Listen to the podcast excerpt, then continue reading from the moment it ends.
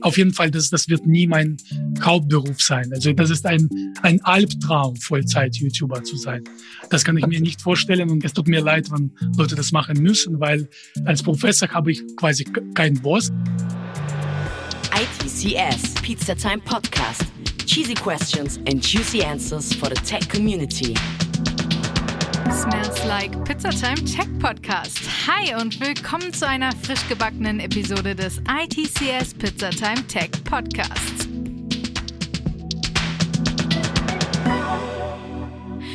E gleich mc Quadrat. Das ist doch jedem ein Begriff. Es ist die Äquivalenz von Energie und Masse, ein Gesetz, das Einstein im Zuge seiner Relativitätstheorie entdeckt hat. Wenn euch früher der Physikunterricht förmlich eingeschläfert hat, dann wird euch dieser Professor das Gegenteil beweisen. Heute zu Gast bei uns Professor Dr. Michael Lemeschko. Im Interview mit unserer Pizzatime Redakteurin Jenny. Professor Dr. Lemeschko, seines Zeichens Physikprofessor und Group Leader der Lemeschko Group, erforscht Quantenphänomene. In seiner Freizeit betreibt er, eigentlich ganz untypisch für einen Professor, seinen eigenen YouTube-Kanal. Doch wie kommt er dazu? Und was macht man als Professor sonst so? Das und andere Fragen klären wir jetzt. Viel Spaß! So, meine lieben ITCS Pizzatech Podcaster, ich habe heute den Professor Dr. Lemeschko zu Gast und Misha, ich darf dich bestimmt so nennen. Würdest du dich bitte kurz vorstellen, wer du bist und was du so machst? Servus Jenny, danke für die Einladung. Also ich bin Physikprofessor, Institute of Science and Technology Austria. Es gibt keinen deutschen Namen leider. Also ich mache beruflich am meisten Forschung, nur ein bisschen Lehre. Und mein Forschungsbereich ist Quantenphysik und im Allgemeinen kann man sagen Physik um uns herum. Also ich bin zwar theoretischer Physiker, aber kein Sheldon Cooper Physiker, kann man sagen. Also ich beschäftige mich nicht mit der Stringtheorie, sondern mit ganz normalen Sachen wie Moleküle, Materialien, Eigenschaften von Materialien auf dem Quantenniveau. Mhm. Weil du Sheldon erwähnst, äh, würdest du dich als Nerd bezeichnen? Teilweise natürlich, ja. Also das Schöne an Big Bang Theory ist, dass es gibt vielleicht keine Leute wie Sheldon Cooper, die genauso raffiniert sind, aber alle Charakterzüge habe ich schon an verschiedenen Leuten gesehen. Also das ist, das existiert. Sowas mhm. gibt's. Okay. Ich habe, dass du einen sehr beeindruckenden Lebenslauf hast. Erzähl doch mal, wie kamst du denn dazu, Physikprofessor zu werden? Also war das schon dein Kindheitstraum, dass du gesagt hast, oh, ich werde Physiker oder wie kam das? Also Professor zu werden ist heutzutage etwas, was man nicht wirklich planen kann. Also es ist extrem wettbewerbsfähig und man kann natürlich als Kind das sagen, dass ich Professor werden, aber das ist genauso wie sagen, ich werde zum Beispiel Schauspieler werden oder davon leben können oder ich werde Künstler werden oder Olympiasportler werden. Das, das ist möglich, aber es ist im Prinzip extrem schwer und es gibt viele andere Möglichkeiten. Also als Kind habe ich mich für Physik und solche Sachen interessiert. Ich hatte auch ein paar Physiker in der Familie, aber ich bin in einem relativ kleinen Stadt aufgewachsen, in, in Russland, also eineinhalb Millionen Einwohner, also, also sehr klein für Russland. Und ja, das war komplett anders, wie man eine Karriere dort macht und wie man eine Karriere in der Welt macht, sozusagen. Also Wissenschaft ist extrem international heutzutage und man muss überall zuerst arbeiten. Also ich habe in Russland meinen Master abgeschlossen und dann meine Doktorarbeit in Berlin. Also das war eine der Max-Planck-Instituts, Fritz-Haber-Institut der Max-Planck-Gesellschaft, das heißt. Und dann habe ich drei Jahre lang als Postdoc an der Harvard-Universität gearbeitet und erst dann habe ich diese Professorinstelle bekommen in Österreich. Und das war ziemlich schnell. Das, das war unerwartet für mich auch. Und ja, normalerweise muss man ein bisschen länger verschiedene Bereiche und verschiedene Länder probieren, sozusagen. Mhm. Du erwähnst, dass du ja in Russland aufgewachsen bist und da ist ein bisschen anders, Professor zu werden, als jetzt, sage ich mal, hier in der westlichen Welt, sage ich mal so. Was würdest du sagen, ist es dort schwieriger in Russland oder leichter? Ich habe keine Ahnung eigentlich, aber ich glaube, es ist nicht so wettbewerbsfähig jetzt. Aha, äh, ich ich habe keine Ahnung, ich habe hab nie dort eine Karriere gemacht. Äh, Also die ru russische Wissenschaft ist noch ein bisschen geschlossen. Also mhm. nicht im Sinne von Geheimnissen, vielleicht auch, das weiß ich nicht. Aber ich meine, Wissenschaft ist per Definition quasi international jetzt. Also man kann nicht von der österreichischen Science sprechen oder von der deutschen Wissenschaft. Zum Beispiel, man sagt, es gibt wettbewerbsfähige Wissenschaftlerinnen oder, oder nicht.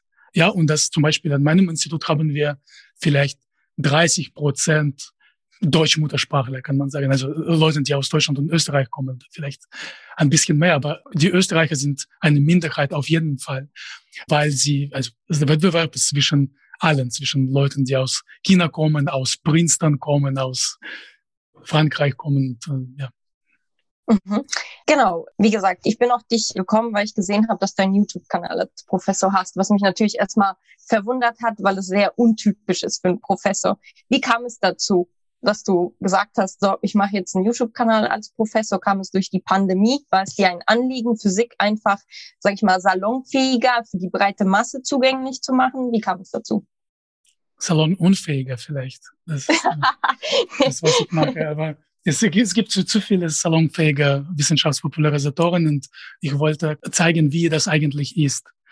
Das war eine Kombination von verschiedenen Zufällen. Natürlich die Pandemie hat mir auch dabei geholfen. Ich hasse das zuzugeben, aber im Prinzip, das war auch eine schöne Gelegenheit. Und ich war nie wirklich zufrieden mit dem, wie Wissenschaft popularisiert wird. Mhm. Und es gibt nicht so viele Wissenschaftler, die das ehrlich von sich aus machen. Ich meine, es gibt nicht so viele Popularisatoren, die wirklich aktive Wissenschaftlerinnen und Wissenschaftler sind. Ich meine nicht, dass solche Popularisierung muss ich nicht geben, aber ich wollte halt zeigen, also ich, ich sage, dass ich kein Wissenschaftspopularisator bin. Ich bin ein Physiker mit einem Blog quasi. Also ich habe einen YouTube-Kanal, ich erzähle Geschichten und diese Geschichten, ja, sind über mein Leben, über meine Arbeit, über die Sachen, die ich interessant finde, die Nobelpreise zum Beispiel. Aber das ist nicht mein Job und ich muss nicht, ich mache keine Propaganda in diesem Sinne. Das ist nicht mein Ziel, zu zeigen, wie schön Physik ist und dass wie also alle, alle das machen sollen oder oder ich, ich sogar ich, ich sogar nicht äh, nehme keinen Teil an dem Kampf gegen Wissenschaftsschwubbel. Also es gab dieses Video über 5G, das war wirklich genau. ein Witz, aber im Prinzip ich beschäftige mich nicht sehr viel damit, zum Beispiel gegen Homöopathie oder gegen 5G-Schwubbler zu kämpfen, obwohl ich natürlich dagegen bin, aber das ist nicht mein Job im Prinzip. Okay, aber du würdest schon sagen, dass du das auch gemacht hast, weil du äh, kreativ bist, oder? Also YouTube, weil du dich noch kreativ ausleben wolltest. Ja, also die Sache mit dem YouTube-Kanal und mit der Kreativität ist, wenn du das nicht machen kannst, dann mach das bitte nicht, ja? Also das mit, mhm. mit dem Schreiben oder so. Also ich habe einfach einen Reiz und ich habe das Gefühl, dass ich das machen soll. Es gibt keine andere Möglichkeit für mich, also das stört mich, wenn ich diese Geschichte in der Öffentlichkeit nicht erzählen, nicht mhm. erzähle. Und zum Beispiel als Doktorand damals, also vor zehn Jahren quasi, hatte ich einen Blog auf Englisch damals. Dann schrieb ich mhm. einen Blog, das, das war Web to Not, ja. Das war so, ja, Blogs war, waren das Ding. Jetzt, ja, YouTube funktioniert besser für mich, glaube ich, aus irgendeinem Grund. Ich bin auch auf Twitter aktiv, aber das ist, ich kann halt nicht anderes und ich glaube, das das ist bei der andere auch gleich. Also Gab es auch äh, Stimmen, also als die dann äh, vielleicht im Freundeskreis oder im Umfeld, die gesehen haben, dass du dann YouTube machst, haben die dann auch gesagt, oh, die auch vielleicht eher negativ reagiert haben oder haben dann alle gesagt, boah, das ist super, dass du das machst, das, das musst du machen. Gab es da sowas? Es gab beides. Also mhm. Im Prinzip, die meisten Leute sind höflich und vielleicht nicht alle sagen, was sie denken. Und natürlich, wenn ich meine ersten Folgen anschaue, dann sehen sie nicht so gut aus, aber man muss mit, mit etwas anfangen. Also das ist, das wäre sehr naiv zu behaupten, dass ich anfange und dann bekomme Millionen Abonnenten und Oscar-Preis würdige Folgen vom Anfang an. Aber ja, es gab natürlich ein paar russische Kommentatoren, die sehr, also russischer Stil ist ähm, direkte Kritik Also mhm. wenn ich von dich ausgehe, das, das sage ich, ich bin halt direkt, ich sage die ganze Wahrheit. Wenn du mich kritisiert, dann stört das mich. Das ist also der russische Weg, mit Kritik umzugehen. Also äh, mhm. manche Leute haben mir geschrieben, dass, weiß ich nicht, dass nicht ich zu langsam gesprochen habe in den ersten Folgen oder sowas, aber mhm. es gab keine, keine Hater, ich glaube. In dem Sinne, okay. Ich bin, okay. ich bin auch nicht so, also das ist nicht mein Bereich. Also ich, ich mache keine TikTok-Tanzen oder, oder sowas, um gehasst zu werden. Also. okay, äh, du sagst, dass du deinen YouTube-Kanal auf Deutsch machst und du hast aber auch englische Blogs geschrieben. Hast du auch mal überlegt, auf Russisch was zu machen? Also weil es ja deine Muttersprache ähm, ist, oder? Also auf Russisch nein, aber auf Englisch schon. Also auf Englisch äh, wäre es viel einfacher für mich, ein YouTube zu machen. Also auf Englisch spreche ich viel mehr als auf Russisch oder auf Deutsch. Also ich spreche quasi Deutsch nur auf Podcasts und auf meinem Kanal.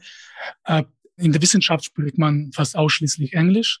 Und da das wäre viel einfacher und auf Russisch weiß ich nicht, das, das wäre einfach in, in bestimmten Sinne. Natürlich, das ist meine Muttersprache. Sie kann nicht ohne Akzent sprechen, aber ich habe keine Ahnung, wer meine Zielgruppe sein würde. Also ich befinde mich außerhalb des äh, Zusammenhangs mit Russland seit äh, 2007 schon und ich habe keine Ahnung, ob Leute sich dafür interessieren würden. Also ich könnte vielleicht ein anderes Konzept entwickeln, zum Beispiel ein Russe in Wien. Das wäre vielleicht interessant, dass ähm, ja, wie, wie kann man auswandern und was, wie kann man in Wien einen Job finden oder, oder sowas. Das ist auch interessant, aber das ist ja das ist nicht mein Interesse. Nicht dein Interesse, okay. Wie kann man sich denn so einen typischen, also gibt es überhaupt erstmal einen typischen Tagesablauf für Professoren und wie kann man sich denn diesen Beruf Professor vorstellen? Was, was machst du denn den ganzen Tag? Also, Professor ist ein bisschen wie, man kann sagen, wie Freelancer sogar. Also man ist angestellt, aber man macht alles, was man will.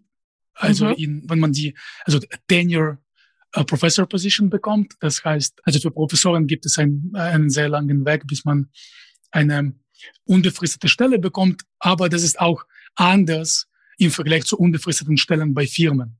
Also das, mhm. wenn man, also sobald man diese Stelle bekommt, kann man einen fast nie kündigen. Das heißt also, das ist nicht wie bei den Firmen, man kann zum Beispiel was restrukturieren und dann Bereiche schließen. Also wenn, wenn man diese äh, Tenure Position bekommt, dann kann man überhaupt alles machen. Natürlich muss man auch sich auf Grants bewerben und muss man Geld kriegen, damit man das machen kann. Aber ja, das ist eine Geschmackssache, ob man eine große Forschungsgruppe machen will auch. Und es gibt auch keine bestimmte Arbeitszeiten. Also ich muss, also zum Beispiel arbeite ich sehr vieles zu Hause und das ist überhaupt kein Thema. Äh, insbesondere für theoretische Physiker.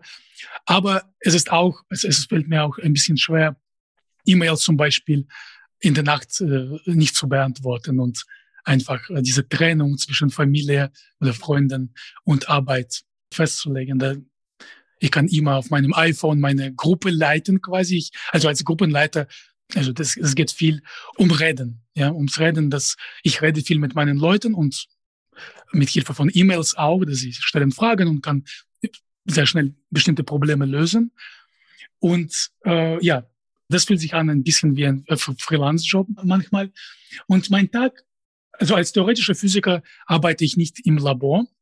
Jetzt versuchen wir ein bisschen äh, auch Experimente zu machen, aber auf jeden Fall ich als Gruppenleiter mache das nicht. Also mein Job ist Wissenschaft zu machen, aber auf ziemlich höherem Niveau. Ich meine, ich höre Niveau nicht im klugen Sinne, aber im Sinne, dass ich will nicht dieses Wort sagen Management oder ich managere Leute, aber im Prinzip schon, aber das ist ein wissenschaftliches Management.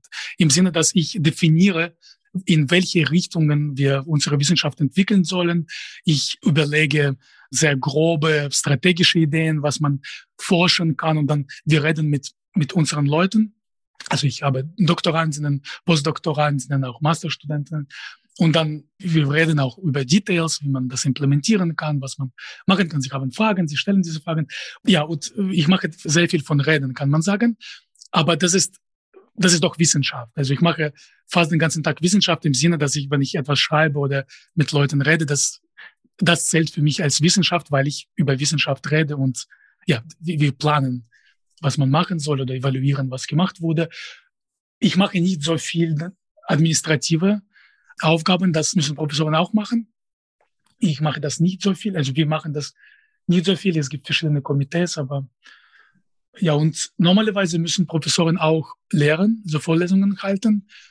Äh, bei uns mache ich das auch nicht so viel, da wir kein Bachelorstudium haben. Also wir haben nur ab Masters und eine Doktorandenschule, PhD School. Und ja, dort unterrichte ich acht Vorlesungen, sagen wir, äh, einmal pro Jahr und dann auch auf dem ziemlich hohen Niveau, also sehr advanced topics. Ich muss nicht zum Beispiel Mechanik oder Elektrizität und Magnetismus 101 für 250 Leute unterrichten. Das wäre natürlich ein, ein bisschen aufwendig. Mhm.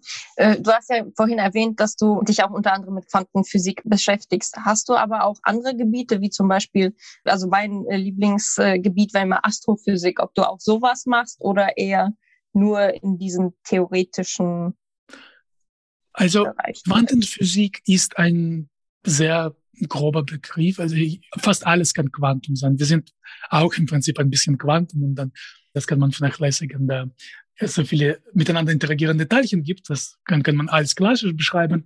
Aber wenn ich Quantenphysik sage, das bedeutet viele Bereiche, zum Beispiel Molekülphysik. Wir beschäftigen uns mit Eigenschaften von chiralen Molekülen. Mhm. Chirale Moleküle sind ziemlich interessant. Da Chiralität heißt, dass es gibt rechtsgewickelte Moleküle oder ein, ein linksgewickelte, also, also wie ein Spiral, rechts oder links. Und es ist so passiert, also Leute wissen noch nicht, warum, dass alle biologische Moleküle sind chiral und alle Aminosäure oder fast alle Aminosäure in unserem Körper sind links gewickelte Spirale und äh, alle Zucker zum Beispiel sind rechts und DNA, also das ganz normale DNA ist auch rechtsgewickeltes Molekül. Und es passiert auch, dass zum Beispiel ein rechtsgewickeltes Molekül kann Leute heilen und linksgewickelte kann Leute töten. Also ich habe ein Video darüber gedreht. Also alles kann sich ändern. Und wir versuchen auch Methoden zu entwickeln, wie man links von rechts gewickelte Moleküle trennen kann. Das ist auch sehr, sehr wichtig für, für Anwendungen und auch fundamental verstehen wir noch nicht viel. Obwohl mhm. Chemiker machen das mit chemischen Methoden, aber auf dem Quantenniveau versteht man nicht, wie das passiert. Mhm. Ich habe mal ein interessantes Zitat gelesen. Und zwar, das hat auch mal ein Physiker gesagt, dass, also das war so ein Beispiel, dass eine Katze gleichzeitig lebendig sein kann mhm. und gleichzeitig tot sein kann. Durch äh, Molekül. Ja. Also genau. Kannst du also, da genauer sagen, was da gemeint ja, zu, ist? Zu chiralen Molekülen habe ich ein Video gedreht und zu diesem Thema habe ich auch vor kurzem ein Video gedreht, Schrödingers Katze. Mhm. Ja, das ist ein Paradoxon.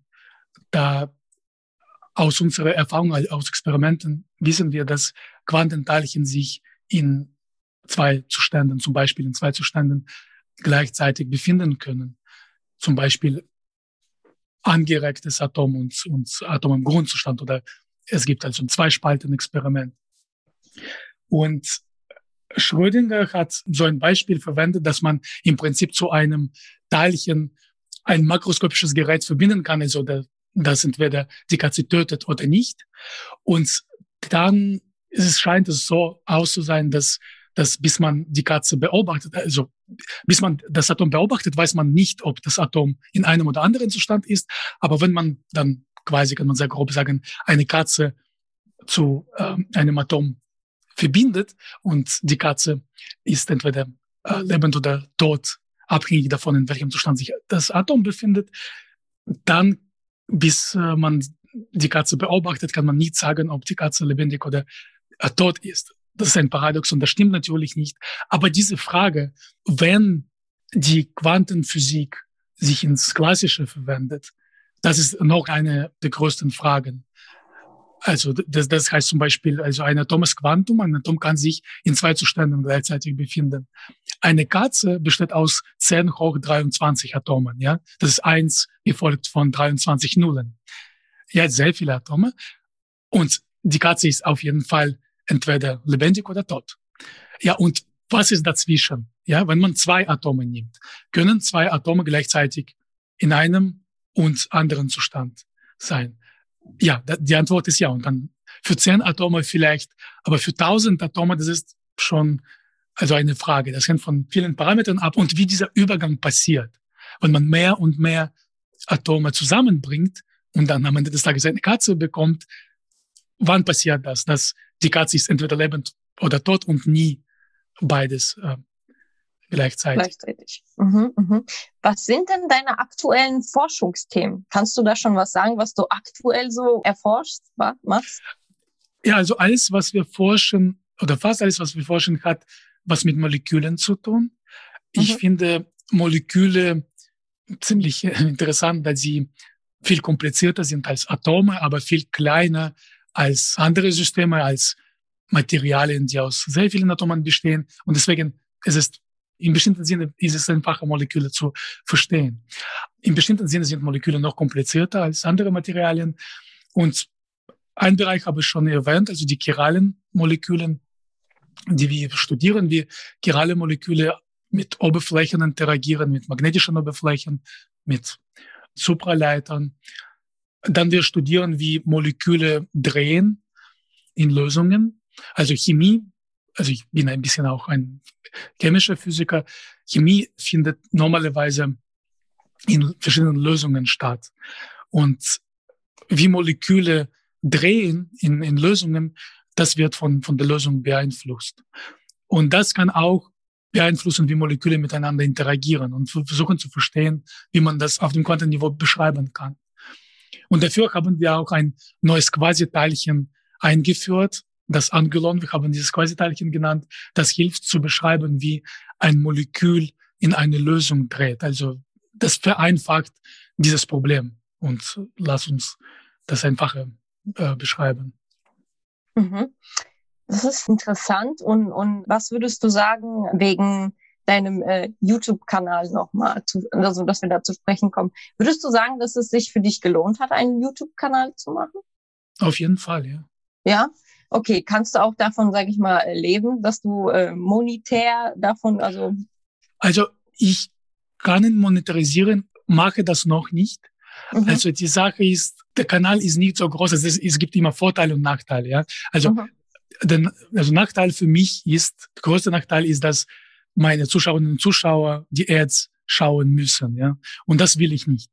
Also ich bin nicht wirklich religiös in diesem Thema. Also wenn das mir sehr viel Geld bringen würde, das hätte ich das gemacht. Aber also jetzt wäre es das nicht so viel Geld. Also ich bevorzuge das nicht zu machen jetzt.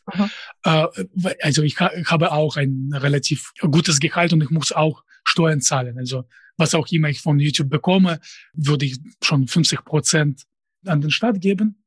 Also, also es gibt einen Unterschied, wenn man das als Student macht oder wenn man schon einen Job hat. Das lohnt sich noch nicht, glaube ich. Aber vielleicht in der, in der Zukunft, wenn sich das lohnt, kann ich das machen. Aber auf jeden Fall, das, das wird nie mein Hauptberuf sein. Also das ist ein, ein Albtraum, Vollzeit-YouTuber zu sein. Das kann ich mir nicht vorstellen und es tut mir leid, wenn Leute das machen müssen, weil als Professor habe ich quasi keinen Boss, also ich bin so der, mein, mein eigener Chef. Ja, genau. genau. Also ich, ich habe volle Unabhängigkeit, was zu machen. Und dann, es gibt die, die Jobs, wo man, man, man sagt, ah, ich habe einen Chef, ich hasse ihn oder, oder sie, ich, ich will nicht von ihm oder von ihr abhängig sein. Und das verstehe ich ganz. Aber wenn man ein Vollzeit-YouTuber ist, ist man nicht von einer Person abhängig, sondern von dem YouTube-Algorithmus. Und das ist, das ist schrecklich. Davor hätte ich sehr viel Angst, weil das YouTube ändert den Algorithmus und dann verlierst du alles, ja. Und das ist, und dann du kannst sogar mit dieser Person nicht sprechen. Das stimmt, ja. Das stimmt. ähm, Physik. Physik ist ja ein Teil, also gehört ja auch zu den Naturwissenschaften. Wie sieht's denn aus bei dir mit Tech-Themen? Bist du tech-affin? Ja? Und wenn, wenn ja, was sind so deine Themen, wo du, wofür du dich besonders interessiert, interessierst, wenn es um Informatik oder so geht? Also nicht wirklich eigentlich. Wir versuchen manche Dinge von Informatik zu inkorporieren mhm. in unsere Forschung. Zum Beispiel, wir haben ein Projekt über Maschinenlernen in Quantenphysik. Also wir versuchen vielleicht für die echten Experten ist das Maschinenlernen, das wir verwenden, super einfach. Das ist wie, wie der Mathe. Also in, in Physik verwenden wir die Mathe und Maschinenlernen von den 80er Jahren, aber wir versuchen das ein bisschen zu verwenden, um unsere Physikprobleme zu lösen, aber nicht so viel. Also natürlich manche Studenten, also Doktoranden aus meiner Gruppe einen Job in Google oder Facebook finden, dass sie zum Beispiel mhm. mit Maschinenlernen gearbeitet haben und dann es gibt sehr viele Physiker und ich habe sehr viele Freunde in Facebook, Google und, und anderen Großkonzernen. Aber ich persönlich beschäftige mich nicht so viel damit. Mhm. Als Professor, hast du eigentlich auch viel Freizeit? Und wenn ja, wie nutzt du deine Freizeit am liebsten? Also, wie viel Freizeit man hat, kann man quasi selbst bestimmen. Ich drehe meine YouTube-Videos in meiner Freizeit und ja, also mache ganz normale Dinge, also mache, versuche Sport zu treiben. Und Zockst du auch gern? Ähm, zocken, nein. Das habe ich aus irgendeinem Grund nie gemacht.